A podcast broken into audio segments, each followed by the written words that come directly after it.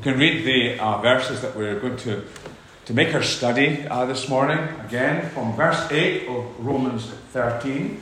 Let no debt remain outstanding except the continuing debt to love one another. For he who loves his fellow man has fulfilled the law. The commandments do not commit adultery, do not murder, do not steal, do not covet. Whatever other commandment there may be are summed up in this one rule love your neighbor as yourself. Love does no harm to its neighbor, therefore, love is the fulfillment of the law. And do this understanding the present time. The hour has come for you to wake up from your slumber, because our salvation is nearer now than when we first believed. The night is nearly over, the day is almost here. So let us put aside the deeds of darkness and put on the armour of light. Let us behave decently and as in the daytime not in orgies and drunkenness, not in sexual immorality and debauchery, not in dissension and jealousy. Rather, clothe yourselves with the Lord Jesus Christ, and do not think about how to gratify the desires of the sinful nature.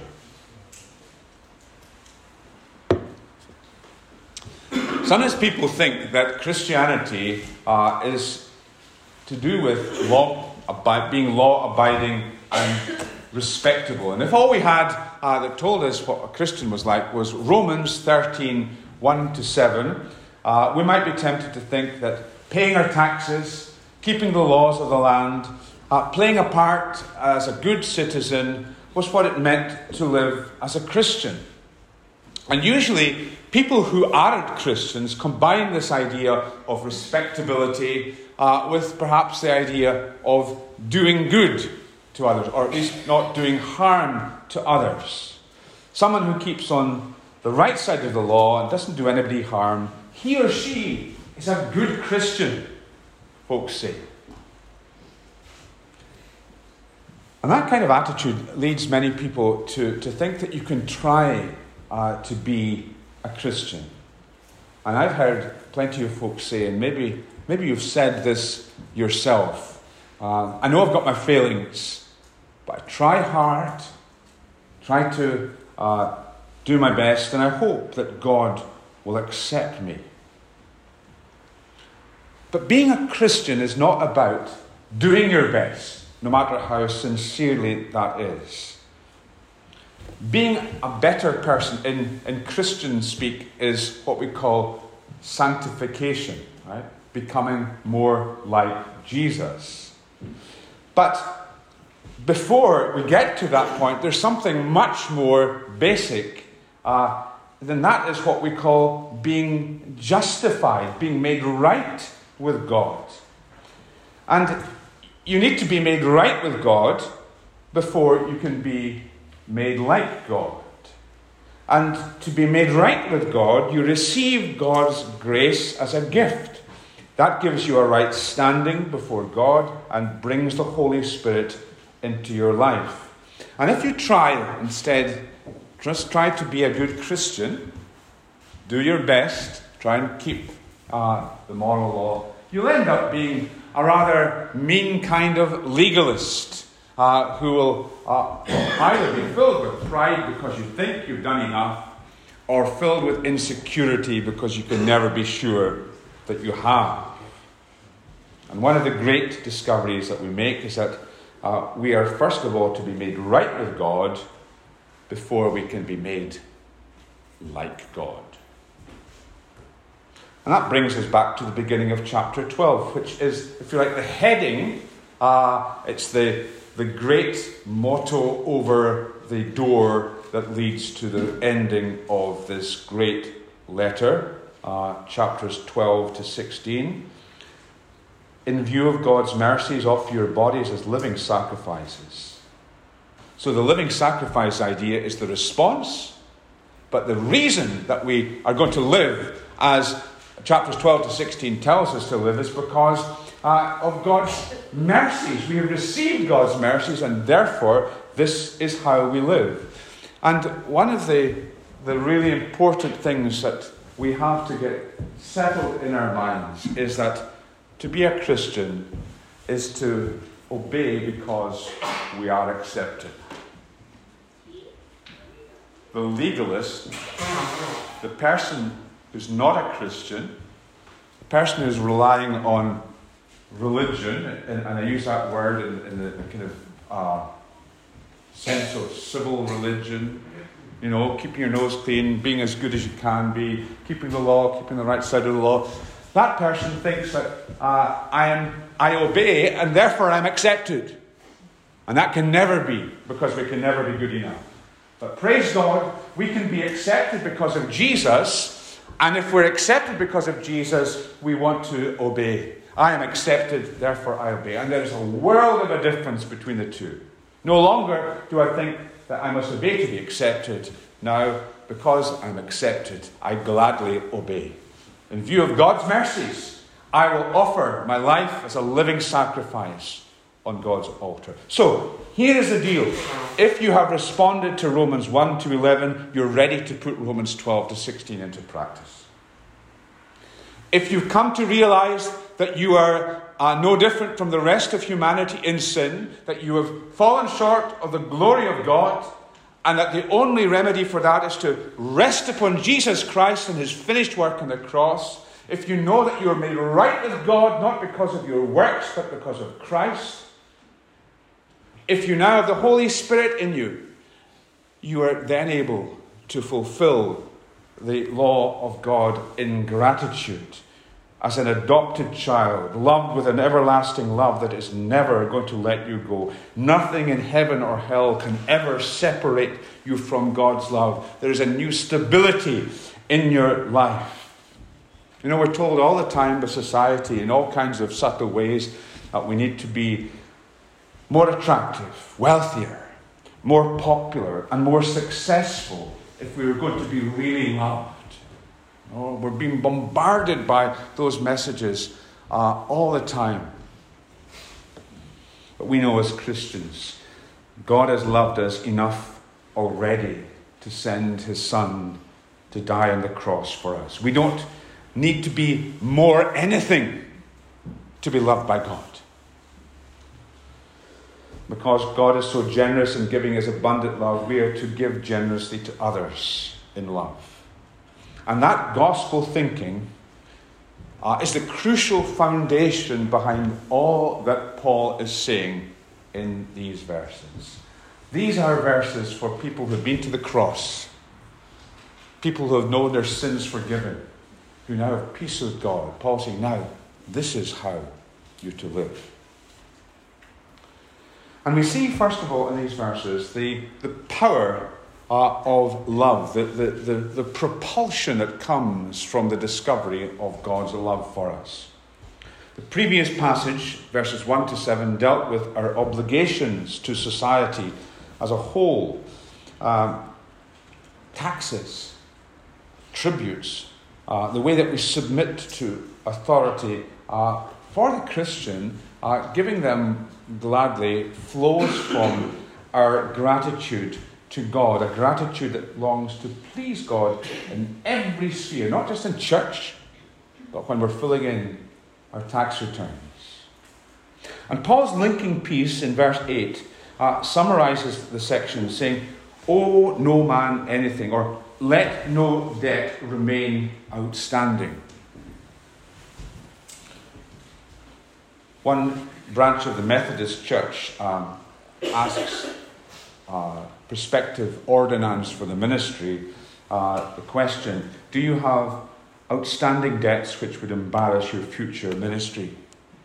It's a very practical and very pointed question.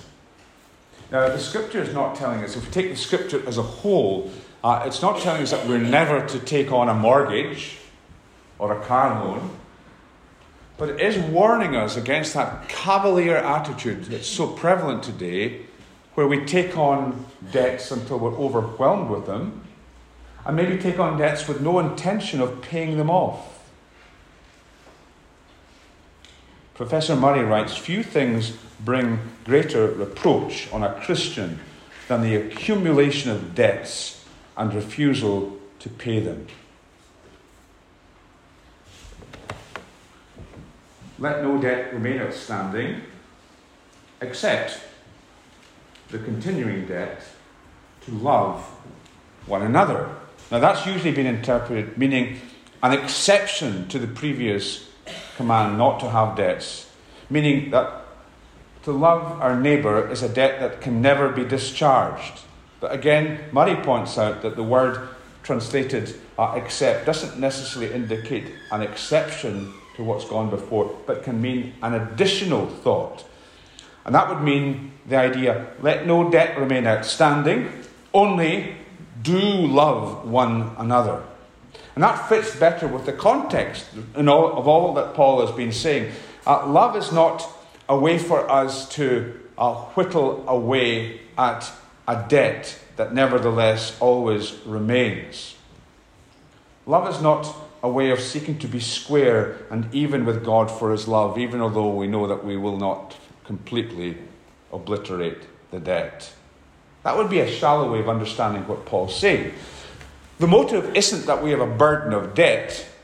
The motive for obedience uh, is what uh, that great founding father of the Free Church, Thomas Chalmers, described as the expulsive power of a new affection. Great term, isn't it? What he meant is that when you're saved, when you become a Christian, there is a new, uh, a new dynamo within your life. Uh, there's a new uh, engine that fires the Christian life, and that is the engine of gratitude to God. So instead of multiplying man made rules like the Pharisees did, the law of love drives our desire to keep the commandments. The best way to drive out an impure affection is to import a pure one. The best way to live to please God is to want God, to desire God. So we do what He asks for the simple reason that it brings us more of God. The religious, remember using that in the kind of uh, negative sense, the religious person obeys God to get things from God, whether that's feeling better, or getting healing, or wealth or power. You know, I, I serve God because it's a trade, I get something back. The gospel man or woman obeys God to get God Himself to delight in, and that He might resemble His God more. So, this is the background, the unspoken background to all that is said here. Jesus identified the greatest commandment in another situation is to love the Lord your God with all your heart and soul and mind and strength, and to love your neighbor as yourself. And that first part, to love God with all your heart, is assumed here, whilst the second part is, is spoken. So, the power of love, and then there's a new way Paul speaks of, of us to think of the commandments. This love for God that a Christian has is, is made real, takes on workaday clothes in our love for others. Now, we speak of the, the, the first and the second table of the commandments. So there actually were two tablets of stone on which the commandments were written. And the first four relate to God, how we're to uh, honour God, and then that the next six relate to our relation to other people, to our families, to those around us. And the focus in these verses is on that second table, commandments 5 to 10. And Jesus says they can be summarized by love your neighbor as you love yourself.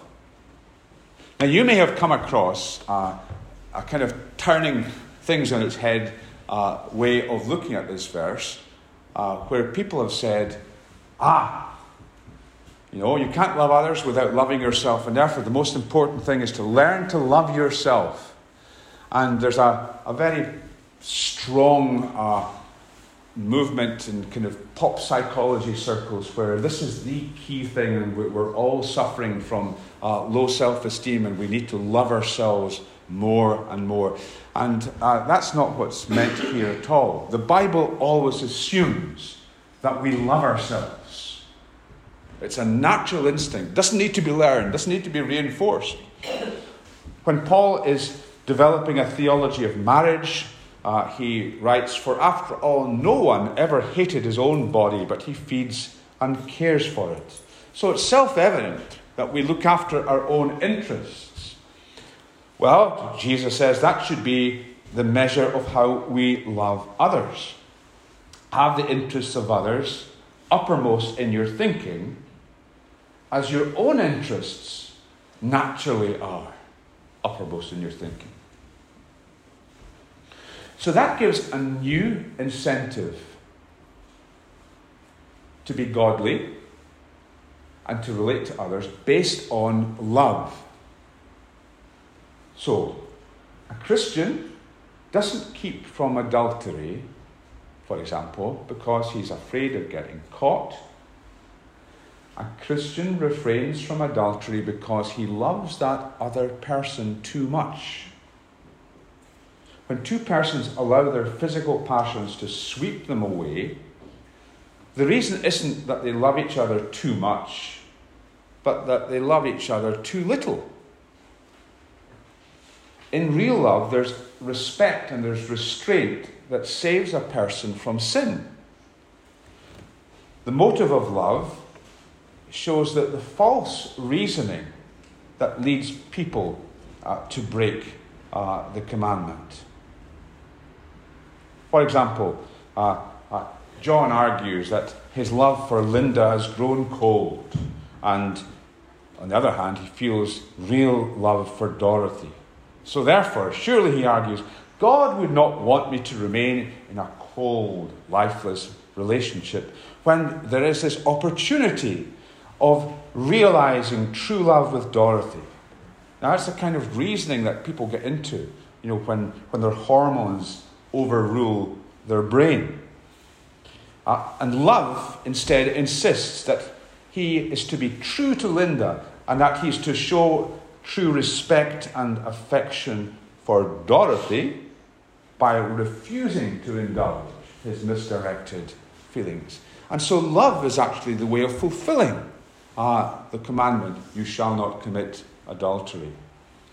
It also uh, is a way that ensures we never kill or injure because love never seeks to destroy but always to build up. Love can never hate because love is kind. Love will not steal because love is always more concerned with giving than with getting. Uh, he'll not covet because covetousness is a wrongly directed desire for something that should not be desired and love cleanses the heart until that desire is gone. Love will not allow the Christian to tell lies about somebody else because love always seeks the good of the other. And so, love, therefore, is the fulfillment of the law. The law is like a vessel that is to be filled up from the bottom to the top with love. It's not as though there's something other than, than love that starts off keeping the commandments. You know, you start keeping the commandments with a dogged determination uh, to be able to tick them off one by one. No, from the beginning to the end, uh, love is what uh, fills up the law. And so when a telesales person phones at tea time and you are exasperated, as uh, truth to tell we often are, then love will dictate the way we respond. When someone who's done you a bad turn in the past is mentioned in conversation, love will shape the way you speak of him or her. When you're working on your own for your employer, love will mean that you do a full day's work rather than be idle. Love is the filling up of the law, love is the fulfillment of the law. Isn't it wonderful the way the scriptures uh, don't cast aside the commandments, but bring this uh, dimension uh, into the keeping of the commandments, show us this new dynamic uh, which uh, the, the saved person now has, uh, a new love for God and for others that becomes the, the engine of spiritual change. And then in the end of, of the section, Paul rounds off by saying, These are important things to do. But you know, brothers and sisters, it is more important than ever to seek love because of the times in which we live. Now, according to the New Testament, we are living in the last times. You get lots of uh, preachers who are, are, big on what we call eschatology, you know, trying to discern things that are going on in Israel or Russia or Iraq or whatever, or the EU, and saying, oh, uh, we're soon going to be in the last times. We've been in the last times uh, since Jesus' ascension. The scripture uh, sees the storyline of redemption as having one more event of eternal significance, and that is the return of Jesus. From his resurrection and ascension, the next great event to take place is his return. We are living in the last days. There's no time, therefore, for being slack in Christian things if you're in work that uh, tends to bring on, on your head uh, the attention of inspectors of different kinds, auditors, then if you know that an inspector is coming or you get to get your books audited, then uh, there's a new urgency, not to say alarm, about things. You are meticulous in having uh, your, your books kept up to date and so on.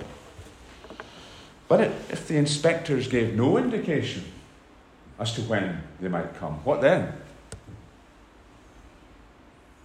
A gardener for a large estate in northern Italy was conducting a visitor through the castle and the beautiful, well groomed grounds of the castle.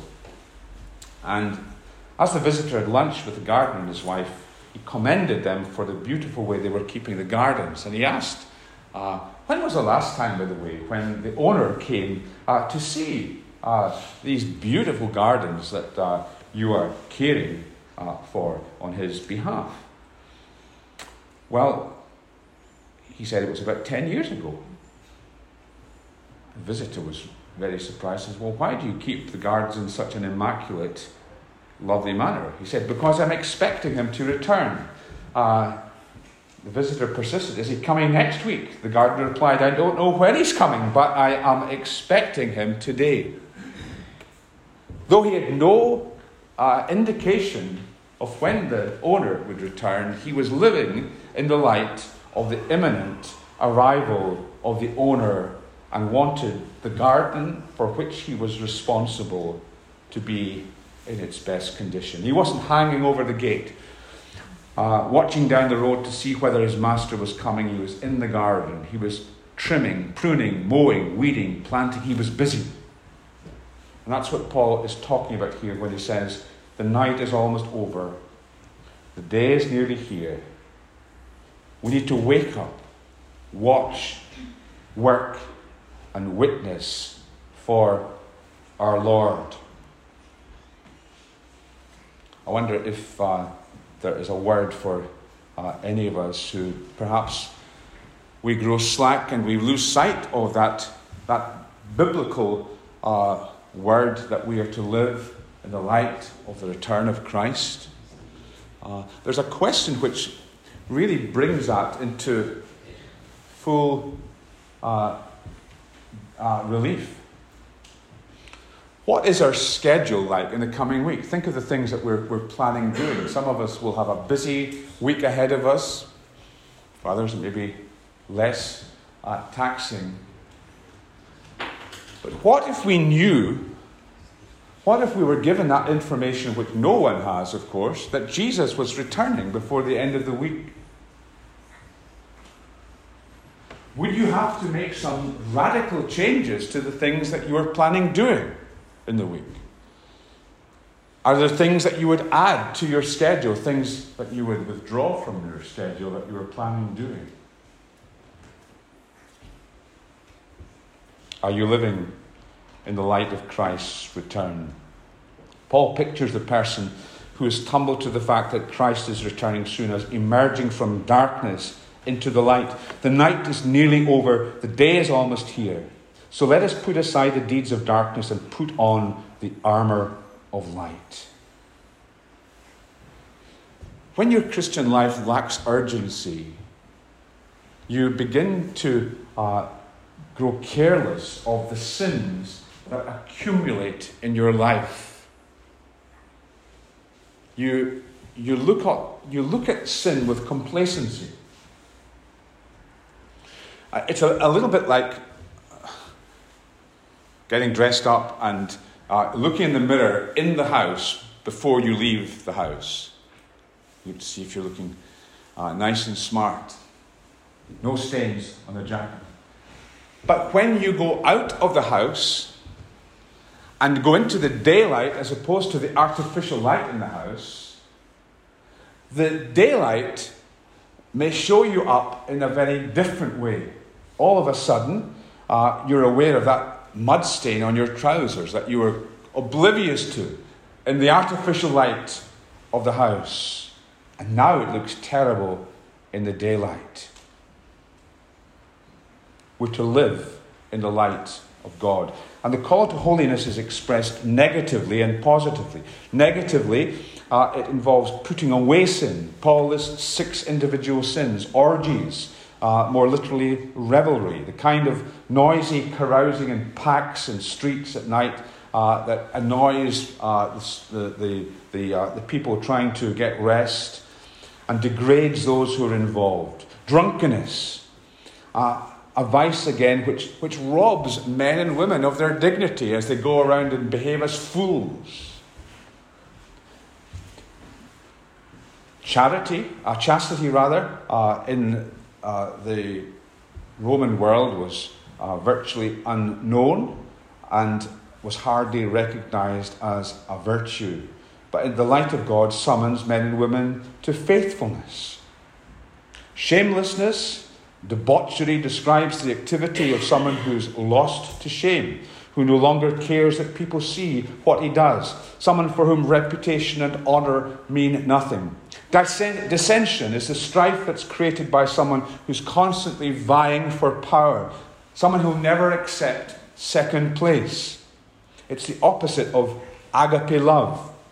Jealousy uh, means the grudging en- envy of anyone who is better than me in either their achievements or their goodness. Now, we can live in a world where these things are absent and we can long to see them in our own lives. We can long to be better people but we can be unwilling to make the commitment to Christ that will bring the expulsive power of that new affection into our lives. Just like a man attracted to a woman uh, he loves, but unwilling to break with the other loves of his life.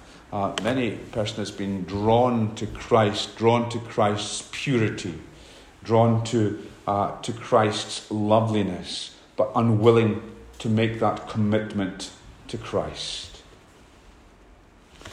This was actually the case with one of the, the great heroes of the, the Christian church, Augustine. These verses at the close of our, our section were key in Augustine's conversion.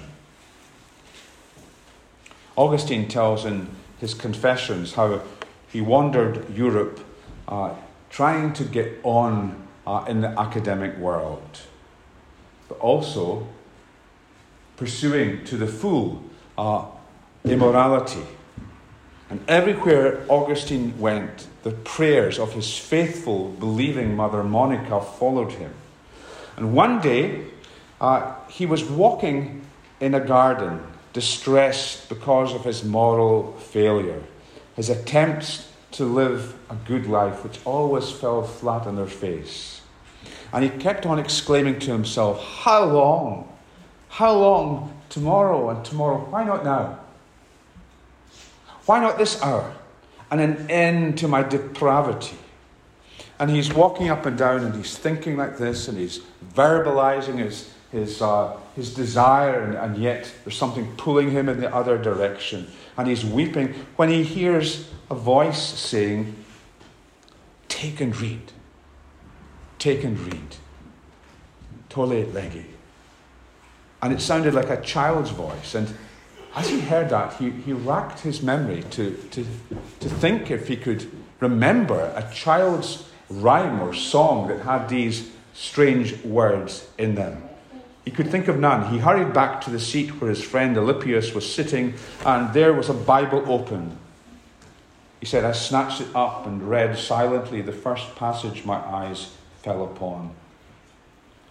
Let us behave decently as in the daytime, not in orgies and drunkenness, not in sexual immorality and debauchery, not in dissension and jealousy.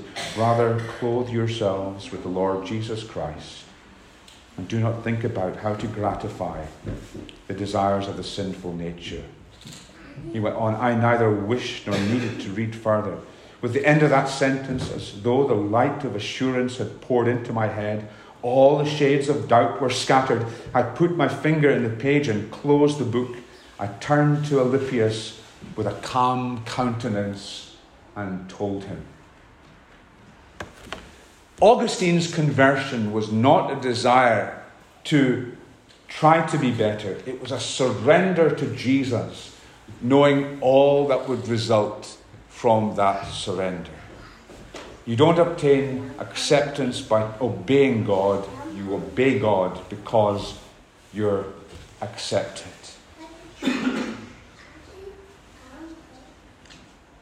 So, recognizing that the time is short, Paul says, Had you not better live in the light? Clothe yourself with the Lord Jesus Christ. In other words, identify with him in his death and resurrection. Jesus is all, he is the complete negation of all these smutty, horrible vices that are mentioned in verse 13. And we're to put on Christ. We're to consider ourselves dead to sin, alive to righteousness. And we are not to give sin an inch. The story about uh, three drivers who were being interviewed for uh, the post of, of, a, of a driver for a wealthy man, and the, the, the routine driving involved traversing uh, mountainous tracks. The first one said, uh, to commend himself, I'm such a good driver, I can come within one foot of the edge without losing control. And the second one, uh, trying to outdo him, said, Oh, well, I can come within six inches of the edge and not lose control. The man doing the hiring looked at the third man, asked him how good a driver he was. He replied, Well, I'm a good enough driver to know not to try to drive close to the edge at all. I stay as far away from the danger as possible. Some Christians like to drive close to the edge. Some Christians like to think that they can give a little here and give a little there in order to fit in with the culture around. And the warning in our passage is that give sin an inch and it'll take a mile. And we need to be realist in our regard to our weaknesses and the power, on the other hand, of temptation. And we're to use this great fact that Jesus is coming again to motivate us, along with a heart of gratitude to love and to live with the urgency of those who look for Jesus. Well done, good and faithful servant. Amen. May God bless to us his holy word. Let's close our service now as we